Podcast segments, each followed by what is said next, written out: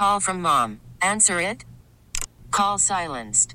Instacart knows nothing gets between you and the game. That's why they make ordering from your couch easy. Stock up today and get all your groceries for the week delivered in as fast as 30 minutes without missing a minute of the game. You have 47 new voicemails. Download the app to get free delivery on your first three orders while supplies last. Minimum $10 per order. Additional terms apply. Okay, picture this. It's Friday afternoon when a thought hits you. I can waste another weekend doing the same old whatever, or I can conquer it. I can hop into my all new Hyundai Santa Fe and hit the road. Any road. The steeper, the better. Because my all new Santa Fe is available with HTRAC, all wheel drive, so I can hit the trail without a worry in the world. Heck, with three rows and best in class rear cargo space, I can pack the whole family in with all our gear. We've got available dual wireless charging for our phones, so we'll never lose touch with civilization, and we won't lose touch with the primordial power of Mother Earth. So, which is it? Waste the weekend or do something a little more epic? And conquer it in the all new Hyundai Santa Fe. Visit HyundaiUSA.com or call 562 for more details. Hyundai, there's joy in every journey. Ryan Clary. What's going on, Stallion? I'm doing well, my friend Tobi. How are you? Doing good. We just had Keith Law on about 15 minutes ago, so you better bring it. Oh, God. All the pressure is in my court. All right, here we go. well, I want to start. We are going to get into some nationals here as you're the host of the Locked On Nationals podcast. We'll get into that in just a little bit, but I want to start. Thursday was a fantastic day for the entire region, and you got to experience it out at Old Ox Brewery. What was that like? I mean, I, I just can't say enough for also all the listeners out there who showed up to it. I mean, Old Ox Brewery was a great host. I mean, the By Dan IPA was, oh my God, what a success that they had over there at Old Ox. But even just being there on Thursday, it just, I, I, I've seen so many people cry inside that brewery. We were there last time when they officially announced that Dan Snyder signed the release to sell this team. People were literally crying right then and there. And then two days ago, when we were there on Thursday, we saw more people cry. People were cheering. I mean, it was one of the craziest events I've ever been to. And I think back to the Stanley Cup and the World Series, and I truly do think that that day, I believe it was July 20th, is a day that will live in infamy here in the DMV. Yeah, I mean, absolutely. It was such a fantastic day celebrating it and hearing the the jubilation. Obviously, having Josh Harris call in and all the craziness that ensued. What have your thoughts been? Just you know, the couple days that they've been here. You obviously have heard the press conference numerous times, cutting it up for the station here. What have your thoughts been of Harris and the whole group? Adults. They're adults, and it's really as simple as that. When I look at these guys, when they're talking in public spaces, which ways we have never seen Dan Snyder do over the course of his 20 plus year run here in Washington, D.C. It, it just felt different immediately off the bat. When you see Josh Harris in front of all the fans at FedEx Field, he's up there, he's high fiving fans in the mix of the crowd. He doesn't have 10 bodyguards around him at all times. This is a different ownership. And then you also consider the fact Magic Johnson, man. Magic Johnson, an NBA legend, a multiple time NBA champion, is part of this ownership group and have someone like him, the humanitarian that he is. It's just unbelievable to think about that you've put this group together and you even talk about Mitchell Rales. I think Mitchell Rales and what he did just speaking those two and a half, three minutes, it shows that all of these guys, they care about this. And I also like the fact that they were fans of this team. They've grown up in this area. And so a lot of people would say, oh, well, Dan Snyder grew up here too but I think this is different. From what they have shown me over the last 48 hours, they have literally shown more public figures than what Dan has ever done in his entire career owning this, uh, not national team, but this Commanders team or Redskins, Washington football team, whatever you want to say. One last one here before we get into the Nationals. I mean, you listen to that press conference plenty of times, as you know, as the case when you're producing so many times, cutting it up. Was there anything that stood out? Because I think there was a lot of good things that he said, but was there anything specific that stood out to you that he said in his press conference yesterday? Yeah, I like in particular when he was asked about the team name. Josh Harris made it very clear that this was not about him because the question was directed like, "What do you think about the name Josh Harris?" And he was like, "Well, it's not about me. It's about us. It's about the fans and the people who are going to be purchasing said jerseys or coming to the game and not sitting at home and and enjoying it from their own environment." He it just feels like a family environment. You know what I mean? It's very inclusive, something that we didn't really get with the Dan Snyder era. And even then, I, I just had faith in this group to do much better things than the previous owner with Snyder. So I, I think that's the best part about it was that it didn't really make it about himself. He made it about everybody around him and about the fans, and that's what it should be going forward. Yeah, I completely agree. I thought he nailed the press conference, absolutely. And let's go from one press conference to another, talking with Ryan Clary, host of Locked On Nationals. Dylan Crews introduced today. Anything stand out from his press conference today? Oh yeah, when he was asked about pressure, because as you know, Tobi, Dylan Crews has had he's had a, a target on his back for the last few years at LSU. He was the number one prospect, one of the best high school prospects enter the 2020 draft, and then all of a sudden he skips the draft, goes to LSU, and he's had this target on his back the last three years, and he never flinched about that. And he was asked about the pressure, and he says that he leans into it. And obviously, that is what you want for someone who's selected at number two overall, and in my belief, who's the best player in this draft. This is someone who's going to step in this room and really be a difference maker from day one whenever he makes that major league lineup. And looking at Dylan Crews, we've talked about him extensively, you know, off air as well just talking about him as a prospect. What is the ceiling for Dylan Crews? Is he an MVP type player? Is he a guy that's a perennial all star? What are you expecting out of Dylan Crews? Well, when I see Dylan Crews, and someone actually made this comparison to me the other day, I see a lot of Andrew McCutchen in him, and Andrew McCutchen did win an MVP. But to answer your direct your direct question, I do think Dylan Crews could win an MVP. I could see him hitting 30 to 35 home runs, and even Kevin Frandsen was on the broadcast over on MASN talking about how he sees the quick hands that Anthony Rendon had. Anthony Rendon, now while he's not an MVP kind of player anymore, he certainly had that potential and that impact back in 2019, even 2018. So I think I could see the hitter kind of being like an Anthony Rendon type. I don't think he'll have the power as a Rendon, but I think he could certainly develop that because that's what they talked about a lot the quick hands. And with that frame that he has, he kind of has that low, kind of quirky build where he can actually have some power back in the back of that swing. It's just a matter if he could bring that out. Talking with Ryan Clary, host of the Locked On Nationals podcast. So going to the big league club now. CJ Abrams, bobblehead night tonight. He's been a totally different player in that leadoff spot, but really just over the last month. Do you think he's turned the corner? Do you think he's found something? I think he has found something here, and I, I do think it's because of being in that leadoff spot. When you give someone who's only 22 years old, hey, you're a starting shortstop in the major leagues. You try to feel that and deal with it and have everything come with that. There's a ton of pressure on the plate of someone like C.J. Abrams. So when he was batting ninth or eighth or whatever it may be, that was nice and all, but that's not what we want to see from him. That's not what the organization wants to see from him. This guy has got to be a leadoff hitter or a two hitter at the MLB level. And I think giving him that spot has really just kind of shown confidence in what the Nationals believe in him. And that's what it should have been all along, in my opinion. And I think with all of this really success over the last month and being in that leadoff spot, I think it's going to be a great thing going forward because as we've seen so far, the results have been showing. We've been hitting, the offense has been a lot better, and getting CJ Abrams on base, it doesn't matter however he does it. If he gets hit by a pitch, if he gets walked, if he has a single or a bunt, this guy is a menace on the base path, and that is awesome for power hitters in the back like a Lane Thomas or Dominic Smith, Joey Meneses, all those kind of guys. And I know the pace that he's been on since he's been in the leadoff spot maybe isn't fully sustainable. I mean, he's basically stealing a bag every game. He's hitting what 350, 360 since he's been in the leadoff spot. Mm-hmm. But do you think this is more of what CJ is? A guy, you know, we talked with Keith Law, I asked him about him, and he said, as a prospect, you expected a guy that hit for average, gets on base, steals a lot of bags, maybe hits for a little bit of power, 15 to 20 homers.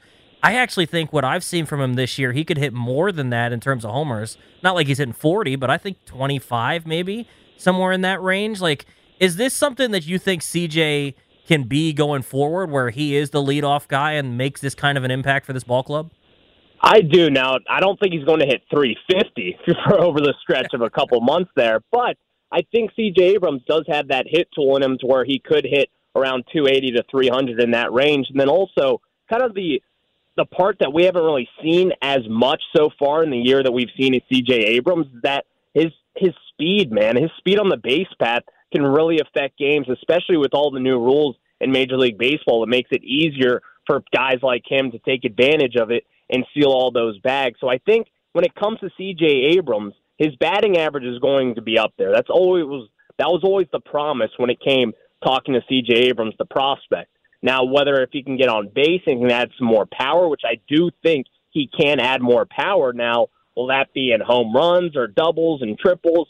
We'll just have to see. But I do think he has that ceiling to hit around 20 home runs. And for a leadoff spot, for someone who's going to hopefully steal 30 plus bags someday, maybe 40, that's a huge step up for someone who's only 22. Talking with Ryan Clary from Locked On Nationals. It's crazy that we're at this point of the season, Ryan, where we're looking at the trade deadline, but it's quickly approaching. What do you expect for the Nationals to do at the trade deadline? Well, I, I we're definitely going to sell. I can tell you that much. Jeimer Candelario, the third baseman, he's going to have a hot market. I, I look at teams like maybe even the Yankees, the Diamondbacks, uh, and who really knows? You never know with the trade deadline with teams and what they want to fill. But I look at guys also in the back end of the bullpen, like maybe Hunter Harvey prior to his injury, but since that injury, I don't know what's going to happen with him. Carl Edwards Jr. could be getting moved, and I think Kyle Finnegan is going to be a hot name as well in this market that I think not a lot of people are really expecting to be that hot commodity. But I think when I look at Kyle Finnegan, I see someone who, if he was with the Tampa Bay Rays or the Los Angeles Dodgers, I could just see him working out and they would find something with him because I've always believed in the stuff of Kyle Finnegan. I just think that the Nationals, and sometimes, aren't the best at developing guys like that who are very raw, but has really looked good so far over the last course of the year. You think there's any chance they move Lane Thomas? I don't want them to. You know, we've talked about this plenty of times. I kind of get the sense that they're not going to, but what do you think? Over the last few weeks, honestly, like a, a month ago, if you were to ask me that, I would have said no, no chance. But as we inch closer to the deadline, I think Mike Rizzo is going to take a shot at it. I think he's definitely going to field calls for Lane Thomas. He was asked about it in his press conference, I believe, over the last week, and he did say that we are open for business. And I think he was specifically asked about Lane Thomas, and I don't think he said yes or no to that. But even then, it would make sense to move him now. Do you believe in Lane Thomas and what he does going forward with all the prospects that you have, or do you think that you could sell high at this moment in time and get whatever you can for him? Because Lane Thomas, the discussion has always been, can this guy be a fourth outfielder outfielder on a winning team? And I think he's kind of blown past those expectations. And teams could be looking for someone that could play any outfield position. He's going to hit for average. He's got sneaky pop. He can run the bases, and he plays a great defensive right field if you stick him anywhere out in the outfield. So I think that's going to be a commodity for a team. It's just whether or not a team will meet the price that Rizzo's going to make. And then one more on the trade deadline before we get into some more big picture things. Jeimer Candelario. I think that in terms of third baseman in the National League this year, you could argue he's been up there with just about anybody. At the plate, defensively, I think he's been very valuable for this team. They're going to move him. I don't think there's any doubt about that. What do you think he fetches at the trade deadline? Oh man, I mean, I, I don't think Candelario is going to fetch like a big time prospect, but I could see the Nationals getting a relatively decent sized prospect, whether that be a top 100 guy. If it is someone like that, then it would probably be, or it very much likely be in the back half of that top 100. But Jeimer Candelario, like I said, he's on a one year deal. It's going to be a rental. No one's going to give up a big time prospect for that. But what teams could do is that they could try to pat, tag in like a Kyle Finnegan, and that's what the Nationals may want to do as well, and tag in another player to try to get a better prospect in return overall. At least if I was a GM, that's what I'd be doing. I'd be trying to tag in Candelario, maybe even Lane Thomas in that, and try to capitalize on that and get the best player possible in a trade. Two more for you here. Talking with Ryan Clary from Locked On Nationals and G and D.